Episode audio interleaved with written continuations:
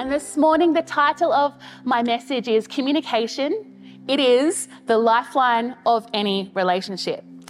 Now, this morning, I want us to be able to have a conversation about communication, and I want us to be able to grow in our understanding about communication being the lifeline of our relationships, being the lifeline to health in our relationships, to being the lifeline to clarity in our relationships, and the lifeline to freedom in our relationships. And bottom line is, communication is the lifeline in any of our relationships.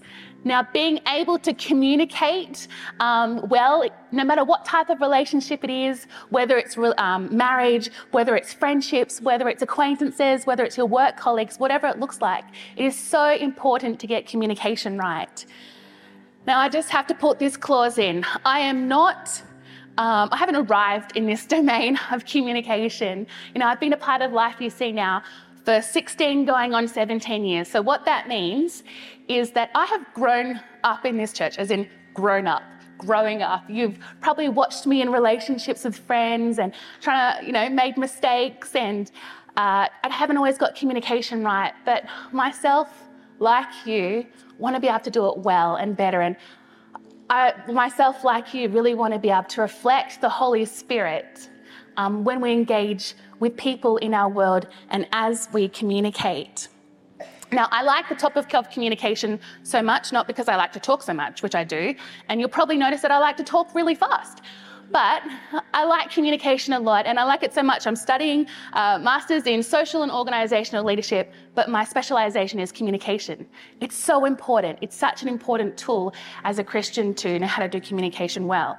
But what I've realized um, in my studies is that there is so much literature. There are so many books. There are so many TED Talks. There are so many YouTube clips you can look up on communication, and they're all very good. But the question that we should be asking ourselves this morning is this What does the Bible say about communication? The Bible has a lot to say about communication in our relationships. It has a lot. The Bible has laid out so many incredible principles in how we do relationships well, but also how we can communicate well in our relationships. And these principles that it lays out, which we'll unpack a few of them this morning, Principles simplify our lives. I'm going to say it again. As we understand the Bible and we apply the principles, these principles, they simplify our lives. You know, if I could, in every aspect or every domain of my life, apply biblical principles, I probably would avoid relationship problems or communication issues because they're there. They lay it out so simply. I really love this quote. Uh, it's from a person called Nat Turner, and they say this. Good communication is a bridge between confusion and clarity. I love that. Good communication is a bridge between commun- sorry, confusion and clarity. So today, as we talk about communication, there's a few things that we're going to cover. We're going to talk about what communication is, why it's so important, some tools, uh, different types of communication, but most importantly, we're going to talk about uh, biblical, the biblical principles behind communication. But before we kick start into it, I'm just going to show a little clip around why communi- oh, a fun clip on communication. So let's turn to the screen. Communication 101. The power of one. Oh, sorry. Oh, sorry. that was good. That's good. listening to. So what is this? What are you listening to? What? What, What is what? are you? Buy me a new watch. Do I want to make you do the washing? Do you Do? want to buy me a new watch? Do I want to buy a new watch? No. no watch. Do you want to go on a date? Do you want to Do go you want to go on a date? Do you want want to to go- lose weight? Hmm. what? Do, Do you want to go on a Do you want another baby? Do I want uh big Christmas present? No. Do you want another baby? Do I want uh Baby. Mac? Baby. Big Mac? Baby. Paper. Baby. Baby. Do you want another baby? Do I want to have another baby? No. You don't like flowers, do you? You don't like Do I love flowers?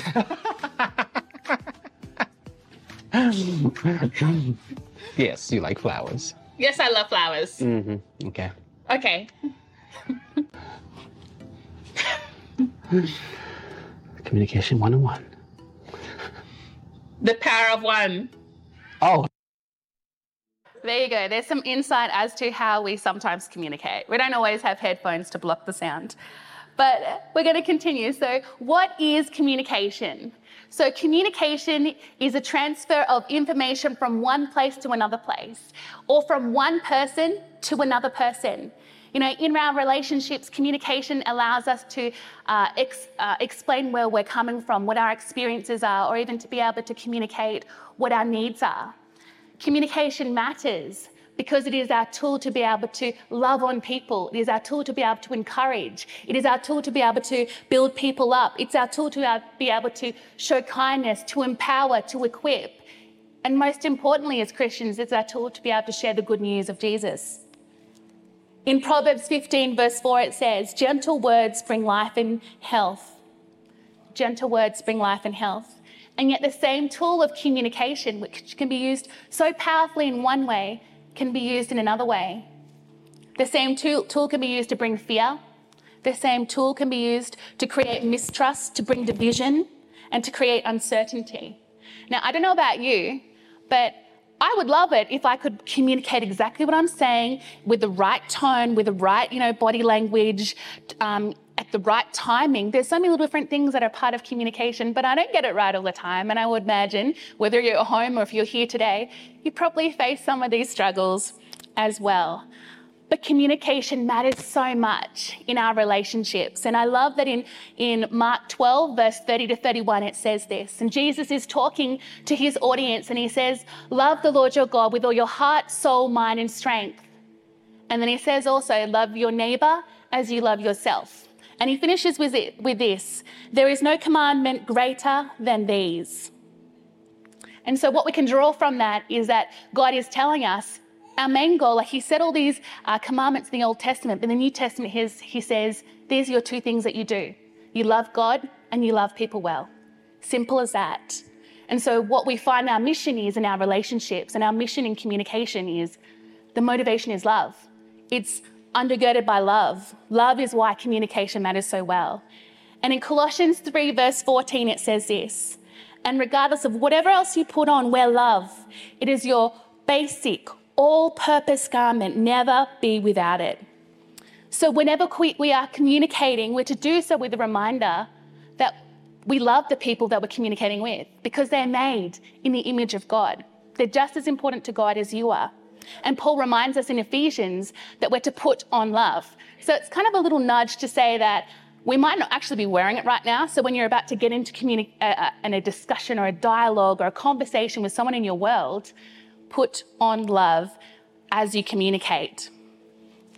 So, what that looks like is that when we're talking to the person, when we're in conversation, we're talking to them in a way that they, they can receive love. We're talking to them in a way, in a manner that they know that we care for them. And we're doing it in a way that they know that our intentions that are toward them are actually for them. In Colossians 4, verse 6, it says this Let your speech always be gracious, seasoned with salt, so that you may know how you ought to answer each person. Communication, you're not going to get everything today. It's going to be a lifelong lesson for everyone here, if you're at home as well. It's something that we probably will never perfect. But progression is a goal in how we communicate. And if we could each just inch forward daily in our relationships because we're a bit more intentional, we're applying biblical principles in our relationships, um, it'd be very healthy for us. And I've lost my spot. Sorry, just one second. Communication is vital in each one of our relationships. It's so important. You know, communication is not just about our words, it's about your tone, it's about body language, it's about what you say, it's about what you don't say, it's about face expressions. In my car, I can look in the mirror back at our kids, and as I ask them a question, my daughter can look at me and just lift her eyebrows like that, and we both know exactly what she's saying. You know, every relationship that we have, you will have the opportunity, if you haven't already done so, to be able to experience some form of conflict or some type of tension. And, that, and that's a given in our relationships because we're all human. But how we handle that tension and how we handle that conflict uh, is going to affect the depth of that relationship, is going to affect uh, the purpose and the longevity of that relationship. And in Proverbs 12, verse 18, it says this Some people like to make cutting remarks, but the words of the wise soothe and heal. You know, it takes emotional um, maturity to be able to be in a conversation with somebody and to be able to filter their words, their actions, and their unspoken communication through a grid of grace. I'm going to say it one more time. It takes emotional maturity to be in a conversation with somebody and to filter their words, their actions, their unspoken communication through a grid of grace. And Steven Furtick says this. He says, Before I caught a feeling, I caught a thought. So, what he's saying is, when I catch my thoughts towards a person that I'm having a conversation with, that I'm in relationship with, if you find that, that those thoughts could be destructive or unpleasant or negative, uh, you're going to reap an attitude of frustration towards that person. Now, it's going to be very difficult if you have an attitude that's frustrated and you're already having negative thoughts because they weren't so positive to start off with, to be able to communicate in a way that conveys the love of Jesus to that person who is made in the image of God. So when you communicate, you'll find that what's sitting under the, underneath, it'll surface because your thoughts towards them will show, your attitudes towards them will show, and it'll surface. So, important thing to learn about ourselves today are the different types of communicators. Um, so, as I read them out, you might think, well, that's me in one situation, that's me in another situation. We kind of move around, and that's okay. But these are our defaults. This is not where we have to sit, but we're going to go through them. There is the passive communicator. So, they are they are compliant people pleasers. They are nice to people, uh, but their inability to express their thoughts and feelings leads uh, to a build-up of sometimes pressed anger and frustration. The aggressive communicator. They are defensive, demanding, uh, sometimes accusational, and this allows them to feel like they're right um, and more, more secure in themselves. The rationalistic communicator. They show no feelings, they're just pretty logical communicate with logic. The evasive communicator avoids meaningful communication by joking, jumping around from subject to subject. And the honest, assertive communicator, they're open and honest with their feelings, they take responsibility of how they feel, and this is the healthiest form of communication. Now, this is how the world frames communication, the world that we live in. Um, and it helps us to work out what our defaults are, and that's good.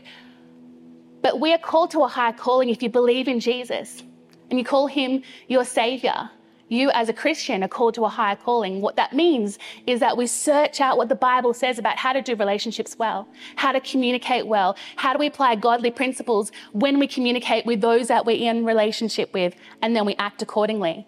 You know, when I read 1 Corinthians 13, which you probably hear at different weddings that you go to, it unpacks what love is. But my Bible says that God is love.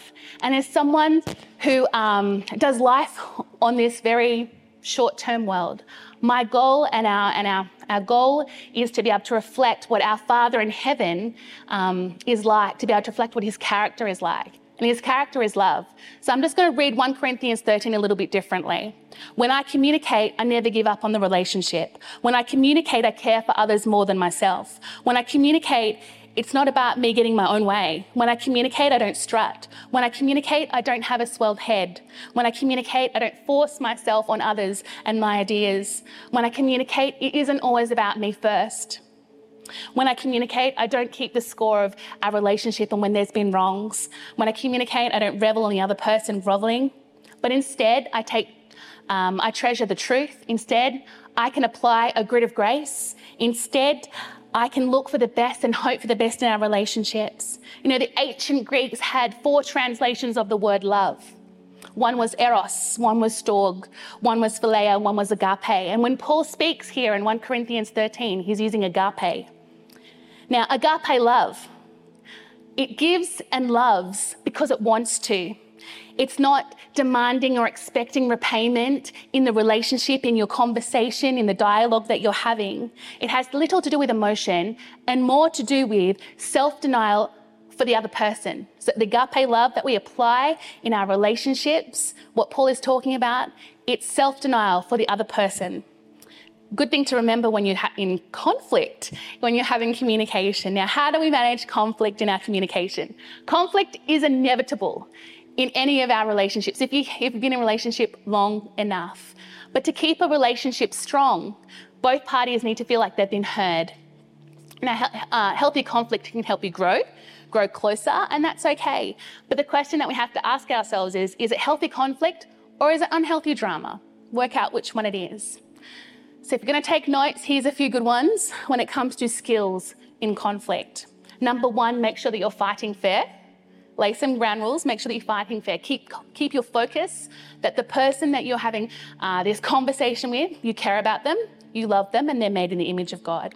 Don't attack someone directly with your language. Don't say you are. Use words like I feel. So when you did this, you made me feel like this. It's a softer way to be able to engage with the way, how you, way that you're feeling. And in 1 Thessalonians 5:11, it says this: "I will encourage others and build other people up." It's important to remember in moments of tension, in conflict in our relationships. Don't drag old arguments into the mix. Be willing to forgive, you know, resolving conflict or um, relationships if there's been a, a split, if you, if you walked away from relationships, you can resolve them through forgiveness. We apply forgiveness. There's a lot of resolving that can take place. 1 Peter 4 8 says this I will have fervent love for one another above all things, for love covers a multitude of sins. If tempers flare, take a break, walk away for a minute, get yourself sorted so you can come back um, with a fresh breath. Ephesians 4:25 says, "Let each one of you speak truth with his neighbor, for we are one members and we are for one another." It's okay to have conflict and tension, but remember that you're one for one another. And if you need to and you can, let it go. And remember the goal in our communication. And if we have any conflict or tension, it's not to win, we're not trying to win in our relationships, but to maintain and strengthen them. So, just here some quick tools in relationships. Communication is a lifeline of any of our relationships. And one of the most important things that we can learn is active listening. If you're at home, say active listening. If you're in the auditorium, say active listening. James 1, verse 9 says this Know this, my beloved brothers. Let every person be quick to hear slow to speak, and slow to become angry.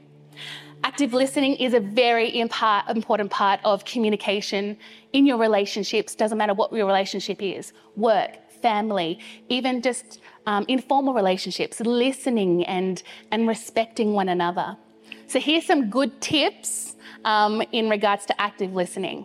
Keep eye contact when you're talking with someone. Let them know that you're present. Lean towards them. If you're having a conversation, use gestures and show them that you're interested in what they have to say. Have um, open and relaxed posture. Don't you know talk with them with your arms folded or your legs crossed. Let them know that you're that you're open to what they're they're communicating to you. Face the person. Don't go sideways.